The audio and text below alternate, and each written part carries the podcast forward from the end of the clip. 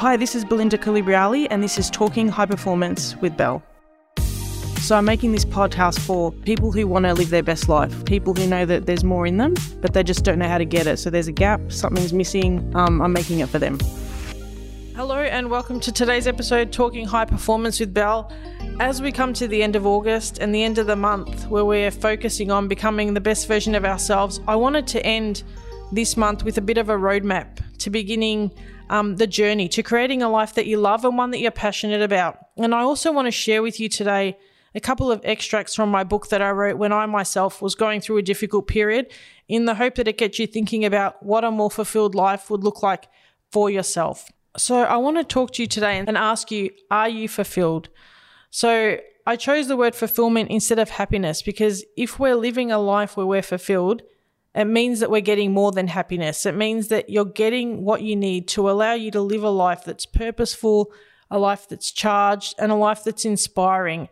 And it's a life that's deeper than happiness, because you can still feel fulfilled, but you can have an average day. You can still love your life, but have an average day. And it's not dependent on what happened in a moment at any given time. And if we think about the difference and between happiness and fulfillment, I want to talk to you a little bit about that now. So if we think about happiness, it's that state that we feel of joy, that we feel happiness, that we feel contentment, and it's often influenced by external factors or external situations and or even material possessions, and it comes and it goes depending on circumstance. Whereas if we think about living a life where we're fulfilled, this is a more long-lasting state, and it's from really feeling purposeful, really sense you've got meaning to your life, really feeling that you're accomplishing things.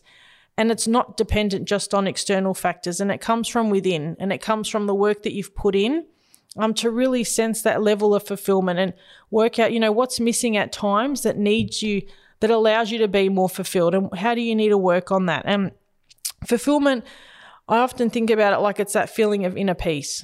So when you're fulfilled, you've got that inner peace. And even if you're having a day, you know, where you're not, you know, flying everywhere, or you're not, you know, super, super happy, you still feel really fulfilled. And that's even in the face of challenges and even in the face of difficulty. And while I think happiness and fulfillment are definitely related, and you can experience, you know, one without the other, whereas, you know, someone can be happy, but they might not be fulfilled in their life overall, or someone might be feeling fulfilled, but they're facing a really tough family situation, for example.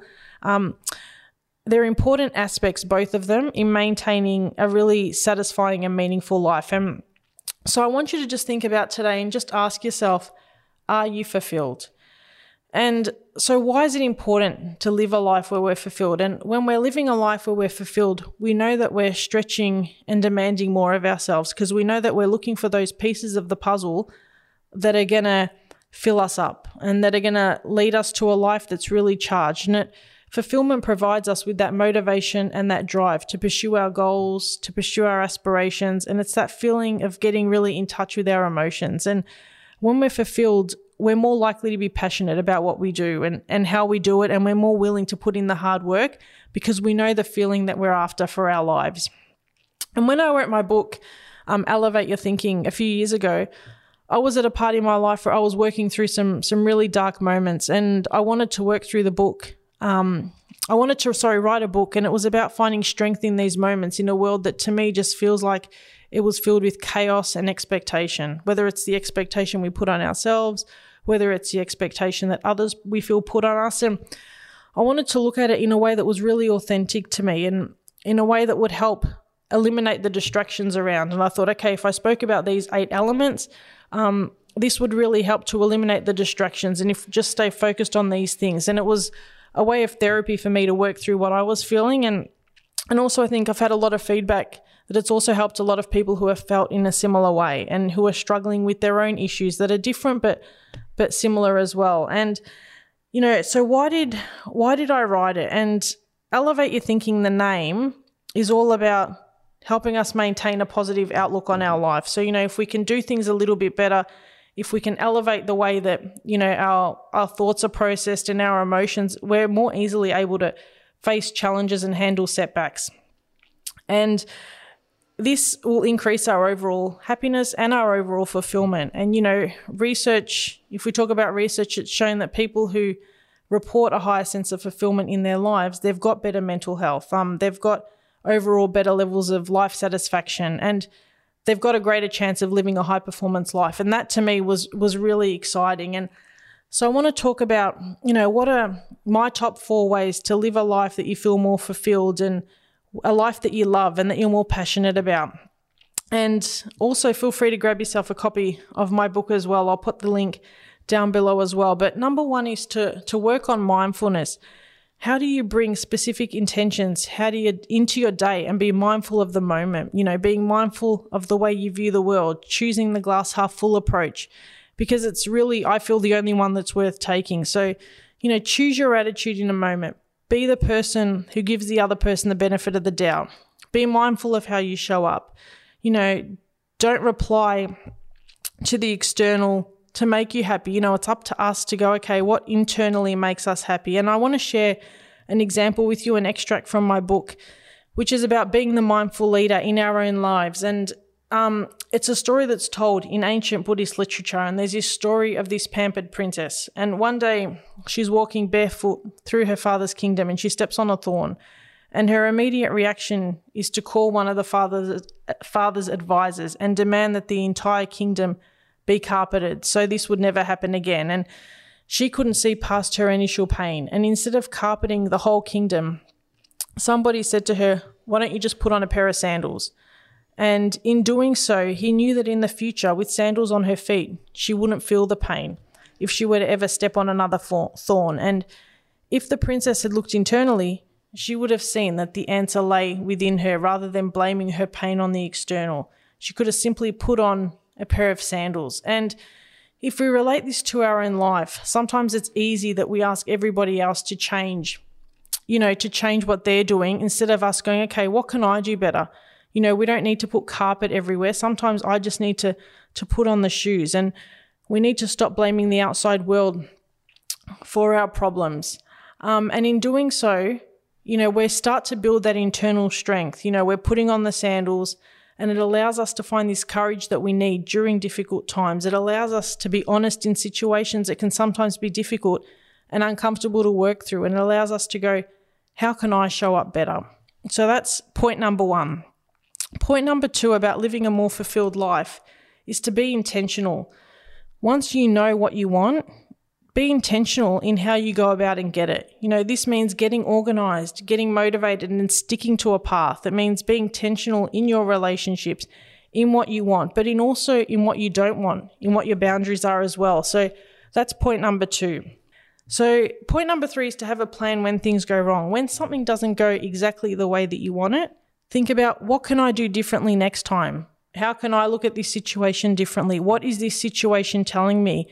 You know, the saying goes, life only gives you what you can handle. So what is it trying to teach me? And I've got the power to handle this. How do I handle it in order to move forward and create that life that I love? And point number 4 is find that star that lights you up. So how do you get really inspired and get creative around achieving what you want from your life? So, you know, we're not going to fill this bucket if we don't stretch and push to be the best version of ourselves. We need to put in the work. And what is it that we're after, and how do we go and get it? And how would our life change, and how would it be different if we went after what we wanted, and if we put in the real determination and the real work to go and get that? And I want to end today with another extract from my book, which is a goal that I wrote for our lives. And it's a goal of balance, whatever balance looks like to you. And it's a goal of fulfillment. And it's about a goal of achievement, that you can feel that when you strive to be the best version of yourself, you will reach that North Star. And this is from the very last part of my book. And my ultimate goal is that one day you picture yourself lying on the grass. Around you are multiple pinwheels, all spinning as fast as they can. Lying on the grass this day, you look up and you see the brightness in your star. The star that you're aiming for, the one that seemed unattainable, and you begin to hold the belief that maybe you can reach it. One day you reach that star. At that very moment, you know that all the steps you took on the journey, whether they were easy to achieve or whether you had to sit through the discomfort to progress, it all came together to help you reach that goal. As you lie on the grass, you look around. The pinwheels have gathered so much momentum that you feel them breathe, the gentle breeze they create on your skin. The strongest winds cannot cause your pinwheels to tip over, and the wildest storms cannot damage them either. They have found their strength, and they cannot be broken. When you feel that you're off track or feel that life is hard, remember everything you've learnt and implemented. Have faith knowing that it's just another small setback. Pick yourself up, dust yourself off, and get back on track. This happens quicker and with more resilience each time. You've built strong foundations and you're on your way to creating your most vibrant self. And finally, always remember that greatness arises from a collection of small moments put together. I wanted today's episode to be a little bit more reflective and an episode on possibility. And an episode I wanted to share a couple of extracts from my book. So I encourage you to think about your life and how do you create a life that you're really, really passionate about. So I hope you enjoyed this episode and I look forward to chatting to you next month where it's a new topic and a new beginning. Until next time, live a successful, purposeful and fully charged life. Your coach, Belle.